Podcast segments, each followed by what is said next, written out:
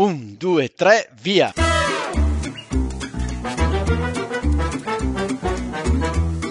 Benvenuti all'Italiano Vero, il podcast che ti insegna a parlare come un vero italiano. In studio Massimo, detto Cubo, da Bergamo, Paolo da Milano. Con noi in studio sempre ospiti mai visti e che non vedrete mai. Ma come che non vedremo mai? Eh, Paolo, è un podcast. Ah già! Ciao a tutti, benvenuti a un nuovo episodio dell'Italiano Vero. Oggi sono particolarmente contento perché abbiamo una domanda e un suggerimento per un episodio che arriva da un nostro ascoltatore. Paolo, benvenuto, sai dirci chi è questo ascoltatore? Eh, ciao Massimo, sì, sì, sì, so chi è questo bravissimo ragazzo, questo Kevin, questo americano che ci ha posto un suggerimento molto interessante che abbiamo assolutamente accolto. Eh sì, allora vado a leggere appunto il suo suggerimento, lo leggo proprio così come ce l'ha scritto, un suggerimento per un episodio futuro. Puoi parlare della storia del calendario giuliano e dei calendari gregoriani, poiché entrambe sono invenzioni italiane? È possibile includere diversi detti comuni utilizzati che si riferiscono a data e ora? Caro Kevin, cerchiamo subito allora di partire, di dare soddisfazione a tutte queste tue richieste importantissime e abbiamo cercato di eh, combinare insieme una serie di cose, chiamando qualcuno di molto più esperto rispetto a noi relativamente alla prima parte, calendario giuliano e calendario gregoriano, e poi mettendoli insieme invece, ed è la parte più facile, insomma, ad altri detti comuni, come dici tu, sulle date, sulle ore, sui giorni. Siamo, abbiamo cercato di inventarci qualche cosa. Quello che diciamo subito è che Massimo, anzi te lo fai dire, dire Massimo che mi sta facendo dei gesti sì. dall'altra parte della televisione. Prego Max. Volevo dire che un modo di dire che usiamo ricavato dalle trasmissioni quiz televisivi, diciamo chiediamo l'aiuto da casa. Chi vuole essere milionario? Bravo, avete già riconosciuto la voce. Abbiamo chiesto al massimo esperto di storia e di podcast di storia, che è Marco Cappelli di italiastoria.com. Quindi uso la sua introduzione e dico salute e salve Marco. Eh, salute e salve ad entrambi. Ciao Marco. Mi fa molto piacere di ritornare con voi, veramente mi sono divertito la prima volta, quindi come potevo dire di no. Tra l'altro, grazie Paolo, ti ricordo che Marco ogni mille follower su eh, come si dice su Facebook. Facebook, scusate, sono un po' emozionato fa, eh, racconta di una, sto- di una città che ha gli stessi abitanti. L'ultima volta, ma pochi giorni fa praticamente, l'avevamo lasciato a 23.000. Mamma. Adesso siamo arrivati a quanti Marco? 24.000? 27.000. ah, 27, beh, complimenti mhm. a questo tuo successo, eh, complimenti veramente perché è veramente incredibile che eh, tante persone così siano così fortemente interessati, ma probabilmente perché il protagonista, la passione con cui noi ascoltiamo anche le cose che stai dicendo è veramente grande. Grazie. E, e mi ero fatta arrossire. Tra l'altro nell'attesa, sì scusami Marco ti ho parlato sopra, tra l'altro nell'attesa mentre tu mettevi a dormire le tue bimbe, eh, ho fatto ascoltare un'introduzione del tuo episodio a Paolo e devo dire che veramente, cioè anche per chi studia l'italiano è consigliatissimo, non solo la storia, perché penso che in 10 secondi, 15 hai snocciolato 10 aggettivi che veramente ampliano il vocabolario di una persona non solo straniera ma anche italiana fantastica. Ah, Io ero questo, estasiato. Questo mi fa molto piacere. Fra l'altro, veramente quando mi scrivono, l'ho già detto, ma quando mi scrivono e mi dicono eh, io con il tuo podcast imparo l'italiano e la storia, eh, i stranieri soprattutto, a me riempie di una felicità immensa, sempre. Sì, e, no, davvero, veramente, guarda, cioè, non ho un vocabolario io da italiano veramente così esteso e quindi veramente consigliato a tutti i nostri ascoltatori. Poi ho visto un, un, un, sito che io consiglio per essere aggiornati un po' sulle notizie italiane, comunque un sito di cultura molto bello, è l'inchiesta. Ho visto che addirittura c'era una tua intervista sull'inchiesta, quindi veramente mi, mi inchino alla tua bravura, davvero, complimenti. Mi ha fatto molto piacere, mi hanno intervistato, era la prima volta che per me, insomma, con un vero giornalista sono sono rimasto, è, è, mi ha emozionato un po'. Quindi Paolo, nel ricordarti che Vai. tu sei un dilettante del podcast, quindi cioè... assolutamente. Qui siamo tutti dilettanti neanche, allo sbaraglio. dilettante. Qualche, qualche cosa di prima che uno stadio precedente al dilettantismo, che non so, in questo momento non mi viene in mente un termine, è una, veramente una vergine. Eh, ecco, ecco, una vergine. Ma andiamo ah. avanti. E quindi Marco, sono davvero invenzioni italiane o come abbiamo visto l'altra volta che poi dici non siamo solo italiani, sì. Sì, siamo tutti un po' goti e longobardi, questa cosa me la sono portata dentro io e mi è piaciuta All- molto. Allora, diciamo, italiano, per quando si parla di romani non mi piace mai identificare italiano con romani perché la storia romana va molto al di là della storia italiana e non è fatta solo da italiani. Però detto questo, sì, se includiamo effettivamente ehm, il, diciamo, la storia di Roma, eh, entrambi questi calendari famosissimi, che, di cui adesso parleremo, sono adottati in tutto il mondo, hanno origine in Italia. Um, il, il calendario, ci sono stati altri calendari ovviamente precedenti che poi mano a mano sono caduti in disuso perché Roma con la sua possanza arrivata a imporre il suo calendario a tutto il, a tutto il mondo occidentale e, e poi il, il, papato, un'altra grande istituzione che ha sede in Italia, ha avuto un'importanza sul calendario. La prima cosa da dire è quanto dura un giorno, perché vedrete che sarà eh, un argomento molto importante per il calendario. Un, cioè, scusate, quanto dura un anno? Un anno è esattamente 365 giorni, virgola 2422 più al- un po' di altre cifre, però diciamo fermiamoci alla quarta cifra decimale. Cioè 365,25 sarebbe quasi 365 giorni e un quarto. Questo quasi, vedremo, è molto importante. Se non lo vogliamo dire in cifre decimali, è 365 giorni, 5 ore, 48 minuti e 46 secondi. Quindi, come vedete, molto vicino alle 6 ore. Ok? Uh, quindi questo crea un problema perché l'anno mm, può essere o di 365 o di 366 giorni, ma non può essere di 365,25. È difficile. Allora, ci sono stati vari sistemi per ovviare a questo problema nei vari calendari. I romani sotto la Repubblica fino a Giulio Cesare avevano forse uno dei sistemi peggiori della storia, perché avevano un sistema basato su 12 mesi, come oggi, um, di durata leggermente diversa, ma il conto totale dei 12 mesi non faceva 365 giorni, ma 355. Dice, ma perché 355? Non lo so. Comunque faceva 355 giorni. Quindi il problema è che mancavano 10 giorni e un quarto per fare eh, il gio- l'anno corretto.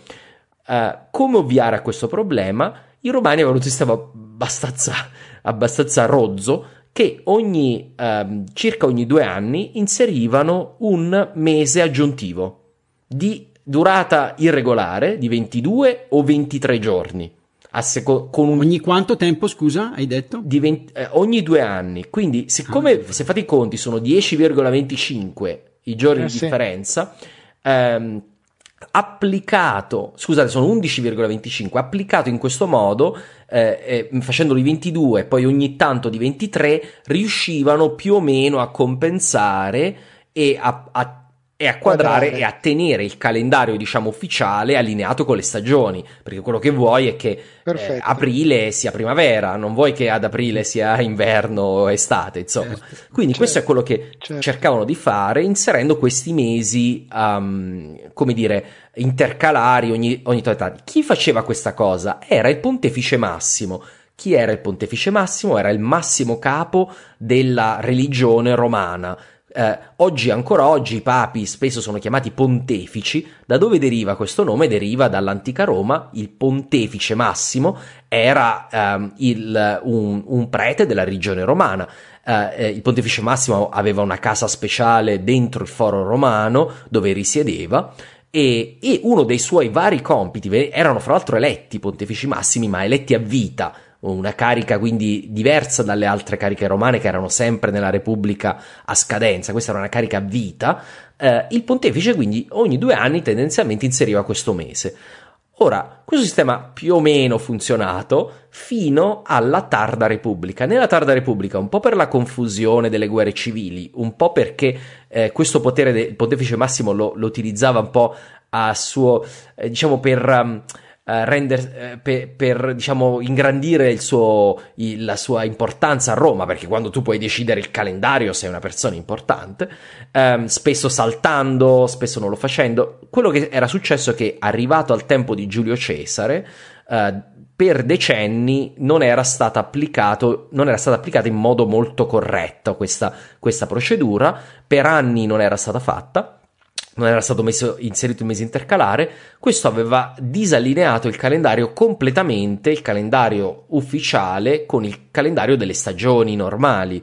Un problema grosso. Giulio Cesare, nonostante avesse ben altro a cui pensare nella sua vita, oltre a questo, um, mise su una commissione, poi spesso si chiama calendario giuliano da, da Giulio Cesare, Uh, ovviamente non l'ha. Quindi già questo è il primo. È il primo dei due calendari, non l'ha ovviamente creato lui. Lui, lui ha dato il compito a persone esperte di, uh, di mh, trovare una soluzione a questo problema. La soluzione trovata è una soluzione che ci sarà abbastanza familiare, e, e questa è la, la, prima volta che viene trovata, cioè quella di uh, fare un calendario con un anno bisestile. L'anno bisestile, quindi 365 giorni tutti gli anni, tranne ogni quattro anni sarebbe stato inserito un giorno in più eh, a febbraio, il, cor- il mese più corto anche del calendario romano, co- cosa che ci risulterà molto familiare. Il calendario giuliano in grandissima parte è il calendario eh, che è ancora in vigore. Quindi stiamo parlando di, di, un'innovazione di Giulio Cesare che usiamo ancora oggi tutti i giorni. Um, e sì, questa sì. è una cosa bellissima, mi è sempre piaciuto tantissimo. Sì, sì, veramente. E, e quindi, quindi e questo è stato fatto nel 46 avanti Cristo. Ora, la cosa interessante è che per riallineare il calendario, Giulio Cesare fece anche inserire due mesi di durata straordinaria nel 46 a.C. Quindi se volete un piccolo curiosità, potete chiedere a qualcuno qual è stato l'anno più lungo della storia? Il 46 a.C. perché è durato um, ehm, 14 mesi, è stato molto molto lungo, ma forse erano tre mesi, cioè era un mese intercalare più due mesi straordinari, quindi era un totale di 15 mesi, quindi un, un anno lunghissimo con il quale si è riallineato uh, il, il, calendario al, all'anno solare. Ora, questo sistema a quanto pare di nuovo ci fu una serie di guerre civili, una confusione, non fu applicato perfettamente eh, negli anni successivi a Giulio Cesare, quindi eh, a quanto pare i preti eh, lo, lo, inserirono il, il, il, bisestile ogni tre anni invece di quattro, quindi di nuovo si creò un piccolo problema, quindi alla fine fu Augusto a riconfermare il calendario giuliano, siccome si era accumulato qualche giorno in più, annullò per due decenni il bisestile in modo da di nuovo riportarlo a quello che era il pensiero originale. Prima di andare oltre, specificherei che due dei mesi eh, oggi utilizzati, una cosa abbastanza nota, ma la dico per quei pochi che non dove- dovessero saperlo, ovviamente luglio deriva da Julius, da, da Giulio Cesare, quindi eh, Giulio Cesare ebbe un nome dopo la sua morte eh, dedicato a, a sé e Augusto deriva da Augustus, quindi di nuovo dal successore di Giulio Cesare. Questi erano qui quintilis e sextilis prima, erano due mesi con avevano un nome diverso, uh, quinto e sesto, quindi perché settembre, settembre è settimo, no? C'era, prima c'era il mm. quinto e il sesto, uh, quinto e sesto sono diventati luglio e agosto. Mi potresti chiedere, Perfetto, ma non sono Marco. il quinto e sesto? è complicato. Ah. No, no, giusto, no, ti ricordo di non dare nulla per scontato. Io sono stato rimandato in storia, ricordatelo. Quindi, quindi non era. Ok, perfetto. No, l'importante no, no, è che non, era, non fosse scontato. Perfetto. No, no, non lo era. Non lo era. Ok, quindi luglio e agosto derivano da Giulio Cesare e Augusto. Quindi anche questa è una cosa interessante perché stiamo usando ancora oggi i nomi dei, delle due figure del, più importanti, forse, della storia romana. Um, anche gli altri nomi dei, tutti gli altri nomi dei mesi del calendario sono romani, quindi settembre è il settimo mese, ottobre l'ottavo, novembre il nono, de- dicembre il decimo, um, perché questo derivava dall'antico calendario, si chiama di Romolo, ovviamente probabilmente è una leggenda, dove c'erano dieci mesi solamente, e l'inverno praticamente non aveva mese e quindi i mesi erano solo 10. Gennaio e febbraio sono stati aggiunti sostanzialmente i... successivamente. Va bene, la... ora questo sistema di Giulio Cesare è un ottimo sistema perché, come abbiamo detto, è 365,25 di media. Ma abbiamo detto che il giorno in realtà non è 365,25, è 365,2422, 2422. Questo piccolo errore vuol dire che si accumula una differenza di un giorno ogni 128 anni. Ora, rispetto al sistema precedente, direi veramente impreciso di aggiungere un mese ogni tanto è un enorme eh, miglioramento ma c'era ancora Passa un avanti, errore. certo. è un errore che con il tempo si sarebbe accumulato. Questo è un effetto che già nel medioevo era evidente. Le, le stagioni andarono mano a mano disallineandosi con il calendario giuliano. Ora, prima di andare oltre e, e, spe- e precisare quale fu la soluzione a questo problema, Um, una piccola nota, magari qualcuno può essere interessato, uh, quando è iniziato il nostro calendario, quello quando è l'anno 0, insomma, l'anno 1, eccetera. Allora, prima nota, non esiste l'anno 0, cioè si va dall'anno meno 1 all'anno 1, quindi non è mai esistito l'anno 0. Ok, questa è la ragione per la quale in teoria il 2000 fa parte del XX secolo, non del XXI, eh, perché si inizia da, da contare da 1. Uh, ehm, i romani contavano gli anni eh, in due modi, uno comune e uno poco comune. Quello più comune era eh, utilizzando i consolati, cioè, diciamo nell'anno del consolato di Giulio Cesare e Pompeo. Uh, non, non, hanno fa- mai fatto un consolato insieme, però insomma per dire, eh, eh, sarebbe, se l'avessero fatto sarebbe stato l'anno del consolato di Giulio Cesare e di Pompeo. E quello voleva dire, quello è l'anno lì, perché loro tenevano una lista di tutti i consolati, quindi quando dicevi l'anno del consolato di quei due, eh, era quell'anno lì. Eh, era due anni dopo l'anno del consolato di quell'altro. Ovviamente non è un sistema facilissimo, però funzionava abbastanza. L'altro sistema è Aburbe Condita, non era in realtà molto utilizzato, che vuol dire dalla fondazione di Roma, dal, dal 753 a.C., che a noi è più familiare perché è, un po' il sistema che usiamo noi, cioè di dire di contare da un punto della storia in poi. Um, il calendario dall'anno cosiddetto, diciamo, avanti Cristo dopo Cristo, uh, non fu inventato fino al VI secolo dopo Cristo. Quindi i primi secoli anche dell'era cristiana, nessuno diceva dopo Cristo. Si continuavano ad usare il, si continuava a usare il calendario tendenzialmente consolare Um, dal terzo secolo d.C. in poi, dai tempi di Diocleziano, c'è una cosa che viene usata anche molto nel Medioevo, che si chiama l'indizione, che era una specie di ciclo di tassazione. Cioè le tasse venivano fissate per 15 anni, cioè il tuo, uh, il tuo terreno, diciamo, veniva un ispettore del fisco che diceva ok, il tuo terreno vale 100 solidi d'oro, quindi ci devi 10 solidi d'oro dall'anno e ce li dovrai sempre per 15 anni, non cambierà mai. Fra 15 anni ripasserò. o qualcun altro ripasserà. Quindi questo si chiamava il ciclo dell'indizione. Quindi quello che succede è che dopo Diocleziano eh, le persone iniziano a utilizzare questo sistema dicendo nel quinto anno dell'indizione, spesso senza dire quale di questi cicli fosse, dandolo per scontato, eh, è successa questa cosa. O nel decimo anno dell'indizione poi finiva un ciclo e si ricominciava dal secondo anno dell'indizione, dal terzo anno dell'indizione. E questo è stato utilizzato per secoli, secoli e secoli, spesso molto più del, dell'anno, diciamo, della, datazione che conosciamo noi, dell'annus domini, eh, cioè del dopo Cristo. Uh, quindi, quindi, questo è un sistema uh, che anche io non conoscevo prima di iniziare a studiare un pochino la storia, invece eh, eh, andando a cercare sui libri di storia non troverete la data di, delle fonti antiche, ma ci sarà scritto spesso l'indizione o gli anni del consolato se è una fonte romana.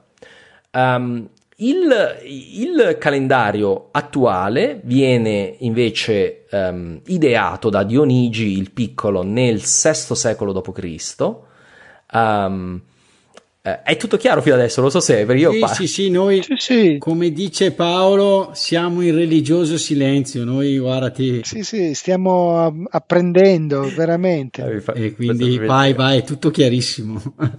e, e... comunque bloccare se qualcosa è chiaro ditemelo quindi da, dal sì. VI secolo d.C. c'è questo Dionigi il Piccolo che fa un calcolo andando dietro e dice coordina, dice ah ok Gesù è nato ne, secondo me nell'anno del consolato di quello lì se non sbaglio Durburbecon quindi lui decide che l'anno della nascita di Gesù è l'anno che oggi noi contiamo. Ora, molti storici ritengono che questo calcolo sia sbagliato di qualche anno, è possibile che Gesù in realtà sia nato nel 4 a.C., altri dicono che è ancora più di, di differente.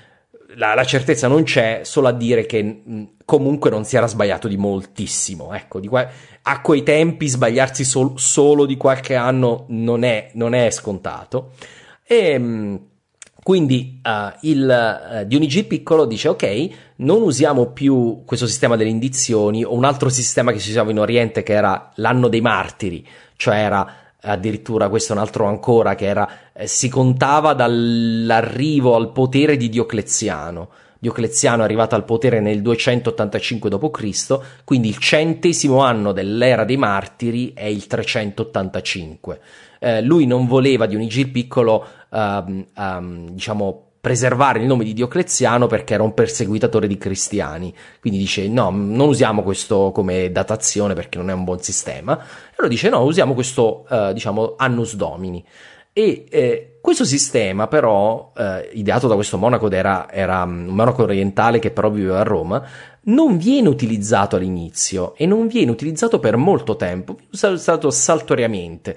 L'indizione di gran lunga è più utilizzato nel, all'inizio del Medioevo. Uh, e verrà anche dopo che insomma quelli, gli ispettori del fisco non ci sono più, però continuano a fare questi cicli di 15 anni, uh, inizia ad essere utilizzato in modo esteso a partire da, um, da, dai tempi, dall'VIII secolo, dai tempi di Carlo Magno. Ok, quindi questo è come siamo arrivati ad avere il calendario giuliano e ad avere il calendario, diciamo, eh, l'anno a cui siamo abituati. Come dicevo, però, si era accumulato questo errore. Questo errore, arrivati al Rinascimento, era arrivato a contare 10 giorni. C'erano 10 giorni di disallineamento e cominciavano ad essere abbastanza evidenti. A questo punto Papa Gregorio eh, nel 1582 decide di riformare il calendario e eh, il calendario viene riformato in questo modo. Innanzitutto vanno annullati 10 giorni, quindi occorre saltare dal 4 ottobre di, dell'anno 1582 al 15 ottobre. Quindi un'altra curiosità da dire a qualcuno quando volete stupirlo è che ci sono dieci giorni nella storia che non sono mai esistiti. Questo, questa è la seconda. la seconda chicca, diciamo. Eh? Que- quei giorni lì non sono mai esistiti. Um, questa è la prima importante cosa, però se avesse fatto solo questo, poi col tempo avrebbe iniziato di nuovo a disallinearsi il calendario. Quindi non, è, non si ferma qui. Per arrivare a un calcolo il più preciso possibile, eh, eh, la commissione del Papa decide di fare una piccola riforma della, eh, del calendario giuliano, cioè decide che ogni 100 anni eh, il, l'anno del secolo sostanzialmente non sarà bisestile.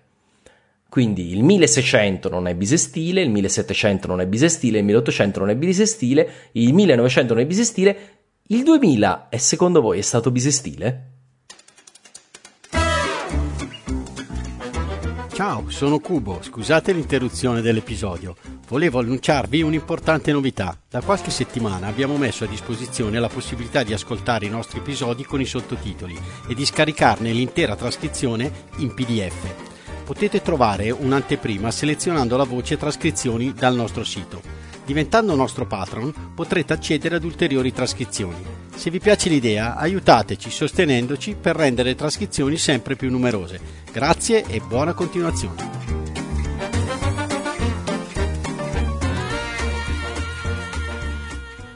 Sì, esatto. Perché, perché c'è un'eccezione dell'eccezione. Esatto, questo per correggere il piccolo, bravo, visto Massimo lo sapeva, per eh, correggere... sei minuti, qualcosa del genere. Esatto, rimaneva ancora un piccolo eh, errore, quindi dice, ok, ogni mille anni l'eccezione non si applica. Quindi eh, il 2000 eh, è stato bisestile, il 3000 sarà bisestile per chi per chi ci sarà, ma il 2100 non sarà bisestile. Quindi questo è, è, la riforma gregoriana, come vedete è un piccolo aggiustamento, ma è importante, c'è un salto di 10 giorni e c'è questa riforma per renderlo ancora più preciso il calendario giuliano.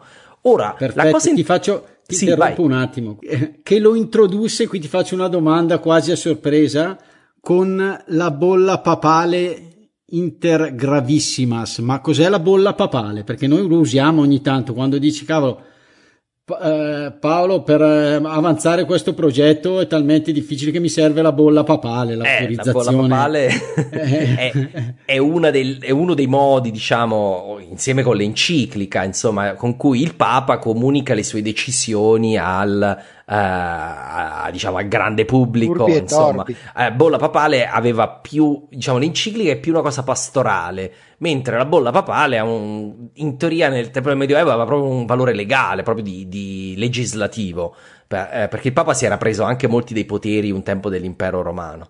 Quindi la bolla papale era un atto veramente legislativo e ovviamente questo siamo nel 1582 c'è, è successo qualcosa abbastanza importante qualche anno prima. C'è stata la riforma protestante. Quindi una bolla papale nel 1482 sarebbe stata probabilmente accettata da tutta l'Europa senza grandi problemi, da tutta l'Europa cattolica.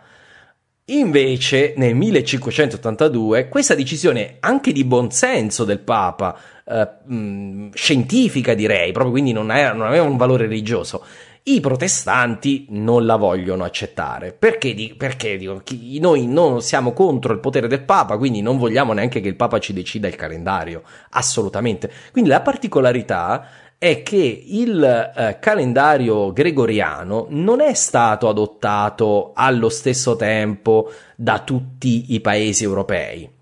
Eh, come vedremo avremo un'eccezione molto vicino eh, ai tempi nostri, ma il, il, calendario gregoriano entrò in vigore nel 1582 in Italia, in Francia, in Spagna, in Portogallo, in Polonia, cioè tutti i paesi cattolici, fortemente cattolici. Um, Uh, l'Austria e altri paesi seguiranno poco dopo, ma per esempio in Germania ci fu un grosso problema, in Germania in generale nell'impero, quello che allora si chiamava l'impero, cioè tutta la Germania un po' allargata, c'erano una serie di territori, alcuni erano cattolici, alcuni erano uh, protestanti. Quelli protestanti non aderirono al calendario, quindi quello che successe è che la Germania per un bel po' di tempo, per più di cento anni, ebbe eh, un disallineamento de- dei calendari, quindi i, eh, tipo um, a Colonia era il 15 ottobre e, uh, e a, uh, che ne so, uh, in, a Francoforte era il 4, cioè, eh, quindi eh, era un bel problema, insomma, questa, questa cosa. Um, e ci misero molto tempo i paesi protestanti per adottare il calendario gregoriano, eh, nonostante, come ho detto, fosse una misura di buonsenso. E, e lo dico perché lo vorrei anche un po' sottolineare. Io non, non sono religioso, però spesso si. Um, si dà per scontato che i protestanti siano, come dire, più illuminati o uh, più vicini alla scienza o meno fondamentalisti dei cattolici, cosa che fra l'altro è un falso storico, uh, assolutamente, e, e, e, e, questo dimostra eh, una certa militanza proprio del, dei paesi protestanti contro il buonsenso, veramente. Questa era, una, era una, decisione, l'aveva fatta il Papa, ma poteva averla fatta chiunque altro. Eh, non l'hanno adottata per una questione proprio me, meramente ideologica. Poi, con il tempo, i zucconi ci sono arrivati e, e quindi anche loro hanno adottato il calendario gregoriano. Rimaneva però una grande potenza ancora in, in epoca molto tarda che non aveva adottato il calendario eh, gregoriano e questa grande potenza era, era la Russia. La Russia zarista assolutamente si rifiutò categoricamente di adottare il calendario gregoriano, la Chiesa ortodossa era assolutamente contraria eh, e fra l'altro, spoiler alert, lo è tuttora, quindi non, non, ha ancora adottato la Chiesa il calendario gregoriano, la Chiesa ortodossa. E, eh, e, quindi la Russia zarista rimase con il vecchio calendario fino alla rivoluzione. Quindi la curiosità è che la rivoluzione di ottobre eh, per il nostro calendario eh, eh, si è svolta a novembre, quindi, quindi è, stata, è, è, una, è, una, particolarità insomma, eh, di questa cosa che, che loro erano alcuni giorni indietro, fra l'altro più di dieci giorni, perché ovviamente con il tempo si accumulano i giorni, quindi continuando a non adottarlo, ogni secolo si aggiungeva un giorno, quindi, eh, quindi di differenza. Quindi ehm, la Russia adotterà il calendario gregoriano solo con la rivoluzione d'ottobre e l'arrivo al potere del, um, de, diciamo de, dei comunisti. Uh, il, l'adotterà, come ho detto, il, lo Stato, ma non la Chiesa. Quindi le chiese ortodosse ancora oggi festeggiano il Natale, come è noto, uh, il, uh, il 7 di gennaio eh, ma non è il 7 gennaio, loro lo festeggiano il 25 dicembre, ah, è il 25 dicembre del vecchio conio, diciamo, quindi, quindi, non è che festeggiano il, per loro non è il 7 gennaio, per la Chiesa è il 25 dicembre, è Natale, no? Insomma, perché sono ancora al calendario giuliano, quindi questo è, è, è una cosa che penso molti sanno, ma magari non tutti proprio sanno. Qui ammetto la mia, esatto, io non lo sapevo ad esempio, quindi e dico un piccolo particolare, ar- perché mia moglie è armena, gli armeni festeggiano il 6 gennaio il Natale, ma loro non festeggiano, molti pensano che sia per lo stesso motivo, ma non è per lo stesso motivo. Il 6 gennaio Epifania è il primo Natale cristiano, cioè ai tempi, fino al IV secolo, il Natale cristiano era festeggiato il 6 gennaio, proprio il 6 gennaio del calendario.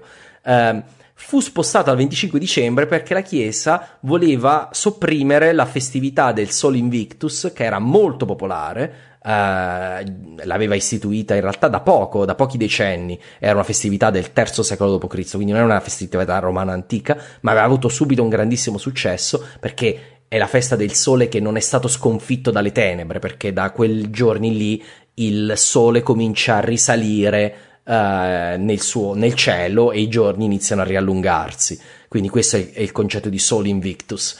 Um, e, uh, e il, il, però la Chiesa non voleva più avere questa, questa, festa, però semplicemente cancellarla sembrava male, quindi spostarono il Natale dal 6 gennaio al 25 dicembre. Però dice: Il 6 gennaio l'abbiamo sempre festeggiato. Che facciamo? Facciamo un'altra festa, facciamo l'Epifania. Quindi l'Epifania ha origine da questo, cioè la, tutta la storia dei Re Magi è assolutamente inventata eh, è, serve solo a mantenere nel calendario sempre il secondo Natale. Che, eh, che, era stato spostato. Gli armeni a quel tempo, quando fu presa questa decisione dall'impero romano, non erano dentro l'impero romano, non facevano parte dell'impero, quindi loro dicono: no, noi continuiamo a festeggiare il 6 gennaio perché il Natale ci piace il 6 gennaio. Eh, quindi eh, loro ancora oggi festeggiano il Natale il 6 gennaio, ma non è come il caso russo in cui loro festeggiano il 25 dicembre, è un'altra data, ma è proprio festeggiano il 6 gennaio.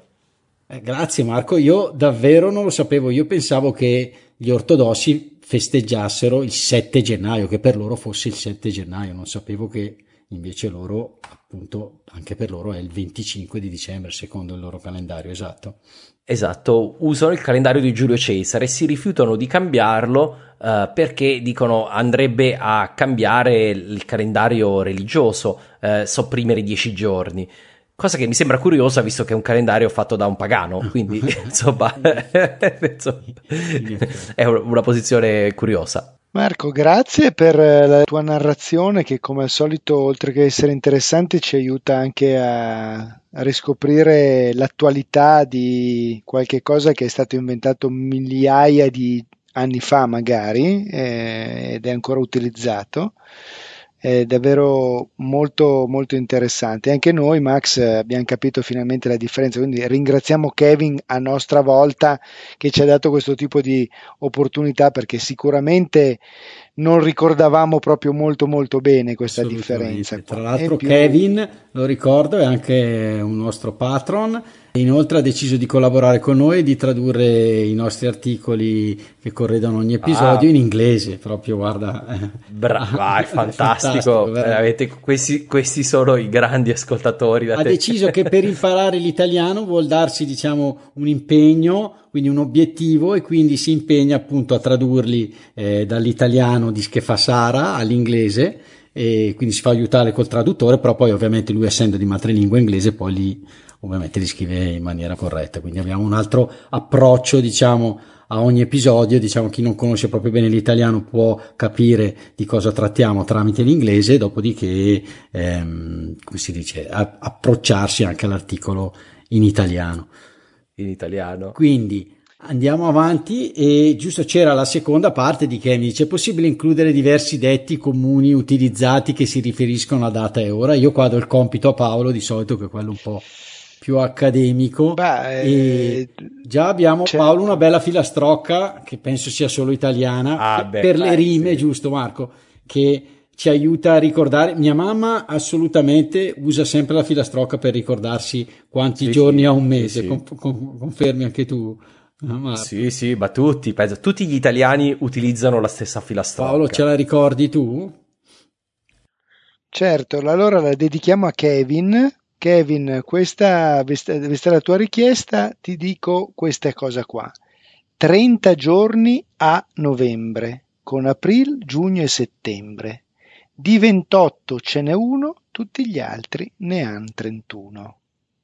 Ripeto, la mamma si ricorda così, no? adesso ripete la filastrocca e si ricorda quanti giorni sono. E invece c'è un anno, Paolo, che, è, che noi utilizziamo, lo utilizziamo prima per calcolare gli interessi bancari.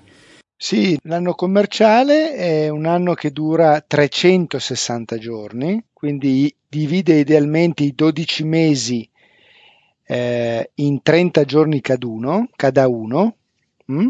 e quindi 12 per 30 fa 360, giusto? Se l'aritmetica non è sbagliata fa proprio così ed è, serve proprio per calcolare ai tempi per interessi. semplificare il calcolo degli interessi. Eh, Io... Oramai non più, oramai 365 esatto, Mai. fa aumentare un attimo eh, giusto gli interessi. Eh, oramai le banche preferiscono, preferiscono, visto che lo fa il computer il lavoro, dicono meglio farlo fare. meglio su 300. Però io ricordo che ancora veniva usato per le fatture, ad esempio, quando si diceva questa fattura scade a 30 giorni, appunto si dava per scontato l'anno commerciale, quindi se supponiamo oggi siamo al 15 di agosto, si diceva questa fattura a 30 giorni scade il 15 di settembre, invece se dovessimo calcolare che agosto ha 31 giorni sarebbe dovuta scadere il 14, quindi l'anno commerciale, il mese commerciale, quando si dice fattura scade a 30, 60, 90 giorni, non si fa altro che partire dal giorno di partenza e arrivare al giorno, il medesimo giorno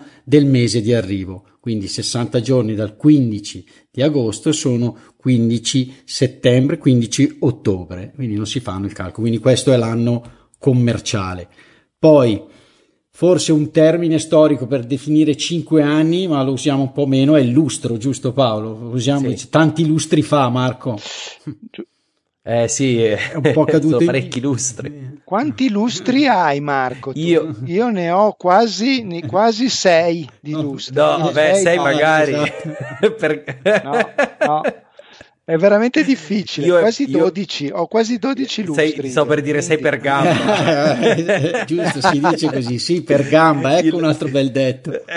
sei per dice, gamba. Sì, questo è un altro, un altro detto italiano Bellissimo. per gli ascoltatori. Esatto. Io ne ho 8 di, quindi, di, di lustri ah, esattamente, quindi appena compiuti. Ah, quindi, e, e il tu 8, io e... 12. Max, quanti illustri hai? Eh...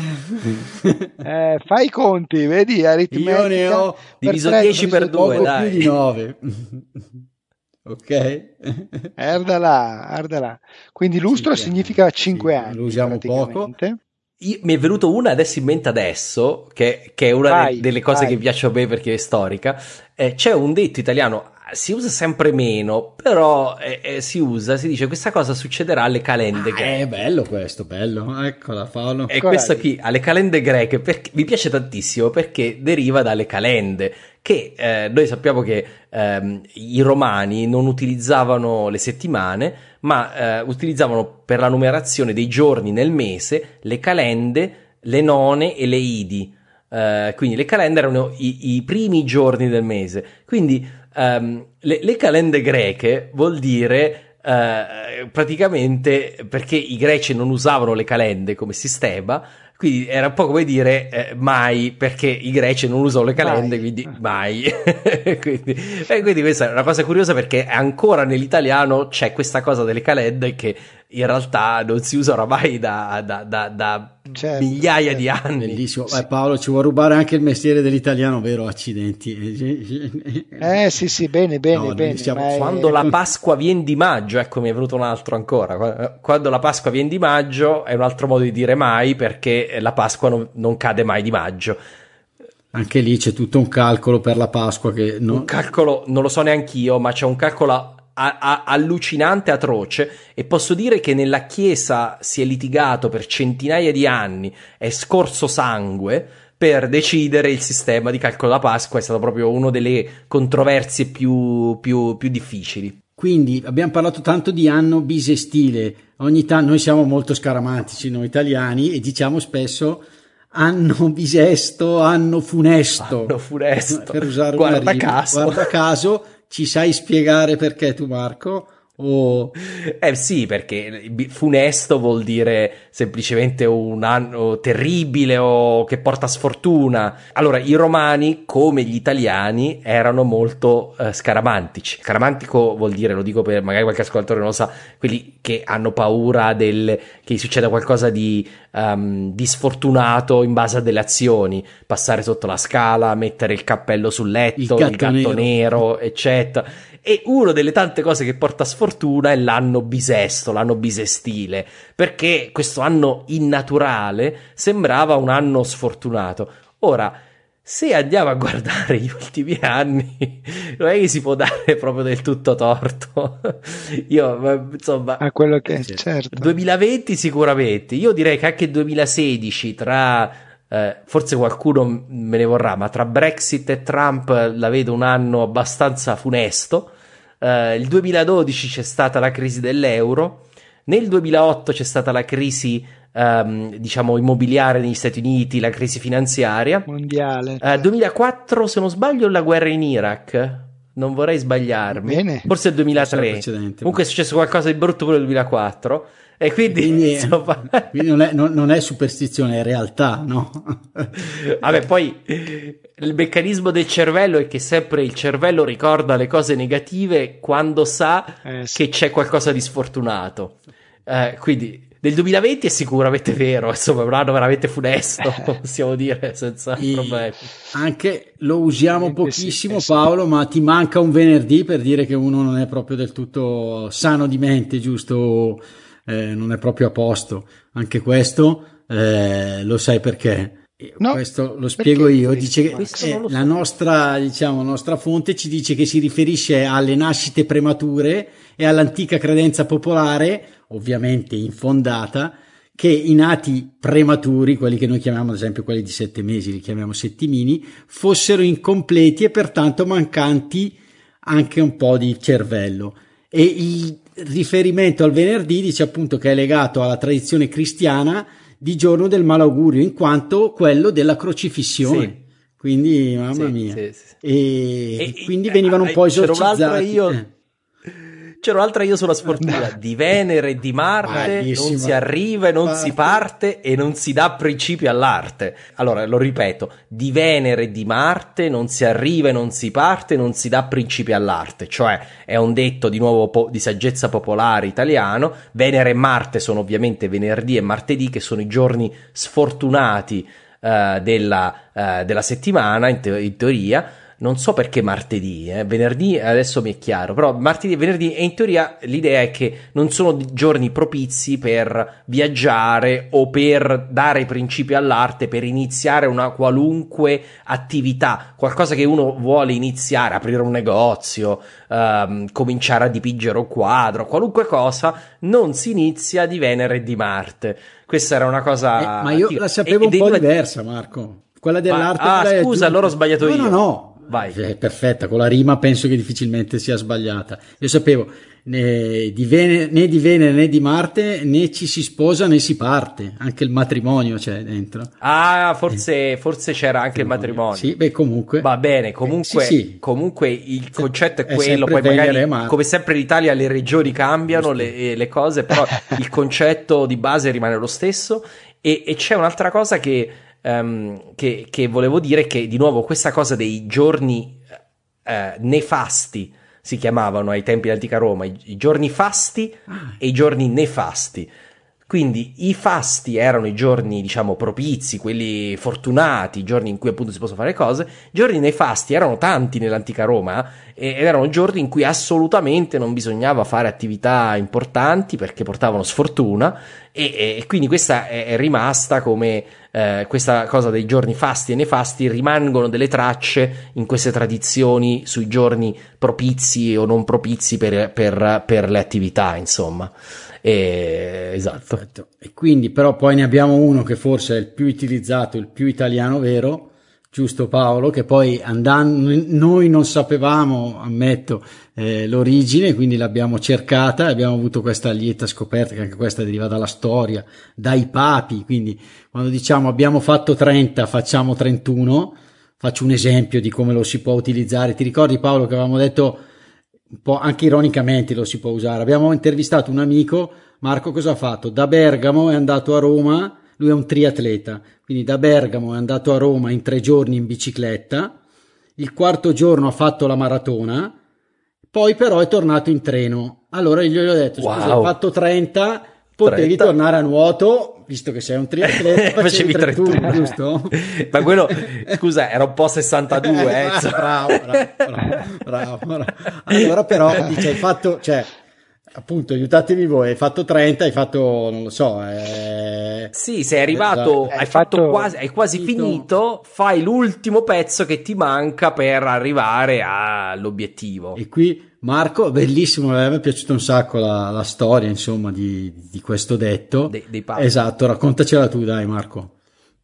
Ah, no, beh, questo non me lo ricordavo, ah. ma comunque c'era un papa. Allora, la storia che hai trovato, che c'era un papa che aveva. Sì, me la confermi, eh, perché poi sappiamo come diciamo. Io veramente non l'ho ricercata. Ah, okay. Ti dico, non l'ho ricercata, quindi non posso. No, non posso io posso confermare solo se l'ho ah, ricercata. Okay. Quindi no, non l'ho ricercata, però mi sembra, mi sembra possibile. Però te ne do un'altra ah, okay. dopo. E quindi un papa che aveva fatto una ventina di cardinali. Fare cardinali era un vantaggio di solito per i papi, soprattutto dopo un certo punto in poi, perché eh, versavano l'obolo ah. per diventare cardinali, quindi era una cosa finanziariamente eh, cosa, e, e, di solito era un numero limitato. Lui dice, dice 20, poi aumentavano 24, 28, poi alla fine aveva fatto 30. Il giorno dopo, eh, detto, esatto. ma come 30? Il giorno dopo, beh, abbiamo fatto 30, cioè, facciamo le 31. E aggiunse quest'ultimo cardinale che sembra anche qui si dice fosse un suo amico, quindi. Quindi esatto. fatto 30, sì, allora, dai, facciamone 31.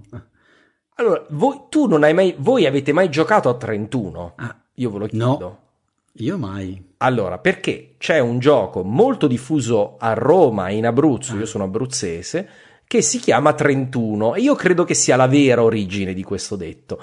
Questo gioco prevede, si gioca praticamente con le carte cosiddette napoletane, sono carte che per chi ci ascolta dall'estero sono tipiche solo dell'Italia, ci sono napoletane, piacentine, ma in generale ci sono varie vari- varianti, ma alla fine eh, il concetto è lo stesso, a differenza delle carte francesi più tradizionali del mondo, eh, le carte italiane hanno 40, sono 40 e, ehm, e vanno da, da 1 a 7 e poi c'è Fante, Cavallo e Re che sono l'8, 9 e il 10. Nel gioco vince chi ha eh, il numero più alto, però, e la, questa è una regola importante, se si fa 31 si fa pagare una puntata a tutto il tavolo, quindi mentre se vinci tu eh, è sostanzialmente solo una persona, quella che ha il punteggio minore, che paga, se fai 31 tutti pagano. Quindi è è, è, meglio di fare 30, però avendo 30 sei, hai, hai, già quasi sicuramente vinto perché a 31 il gioco si interrompe. Quindi il concetto di ho fatto 30, facciamo 31, credo derivi da questo gioco perché eh, ho detto sono arrivato fino a 30, giochiamo un'altra mano, potrebbe uscirmi l'asso e faccio il colpaccio, insomma. Abbiamo fatto 30, facciamo 31. Facciamo 31. Quindi, quindi questo credo sia la, la l'origine. Io credo sia questa l'origine. l'origine però... Mi avete fatto venire in mente a proposito di arrivare vicino a un altro numero, 30 e 31, questa proprio ve la racconto. Io sono di origini appunto irpini, quindi le conosco bene di Avellino, di Campane, mi conosco bene le carte napoletane, no? Quindi tu hai parlato di figure, no? La parola figura, ricordiamolo, è la figura e quindi cos'è la, il personaggio che c'è sulla carta, giusto? Ma anche uno si può dire hai fatto una bella figura, giusto? O una brutta ah, figura. Beh. Allora, cosa si diceva? Quando dice quanto, con quanto sei passato alla maturità? Ok, ti, vi ricordate che era il classico 36, no? Il voto minimo per passare, no? E quindi a, a 3-7, una volta quindi sì. vi ricordo sempre queste due parole, figura, ok, la figura del, della carta e la bella e brutta figura, la performance che puoi fare appunto all'esame, no? E quindi a 3-7 tre figure fanno un punto. Allora si diceva all'amico, ma tu, ma tu secondo me sei passato all'esame di maturità con 35 e due figure più la figura che hai fatto tu all'esame, la figuraccia in questo caso, 36, per dire che insomma era passato. 36. Eh, era, era passato proprio per il rotto della cuffia, esatto, ecco un altro, ecco, esatto. un altro termine Bellissimo. italiano un po' difficile, dai, Però, non esageriamo. Quindi quindi sperando di aver fatto una bella figura, anzi siamo sicuri di aver fatto una bella figura invitando Marco, che come sempre dà lustro, in questo caso usiamo lustro in un altro modo, al nostro podcast. in un altro modo di usare lustro. Grazie, guarda Marco. Fantastico. Fantastico. Ha dato veramente lustro, è sempre un piacere averti. Ricordo il tuo sito perché oltre a imparare la storia potete imparare l'italiano, quindi italiastoria.com, giusto Marco? E sì, corretto. Niente, grazie a tutti, grazie Paolo. Grazie. E a presto. Grazie Marco. Mm. Grazie. grazie. a voi. Ciao, ciao. A presto. A presto, ciao ciao. Ciao, sono Massimo. Vi ringrazio per essere arrivati alla fine di questo episodio. Volevo solo ricordarvi che il nostro podcast è un progetto libero finanziato dagli ascoltatori e dalle ascoltatrici. Se ti sta piacendo l'italiano vero, ci piacerebbe che anche tu entrassi a far parte dei nostri sostenitori al solo costo di un caffè. Per farlo, seleziona il link Sostienici con un caffè che trovi all'interno della preview dell'episodio sul tuo podcast player oppure sul nostro sito web. Grazie mille e a presto!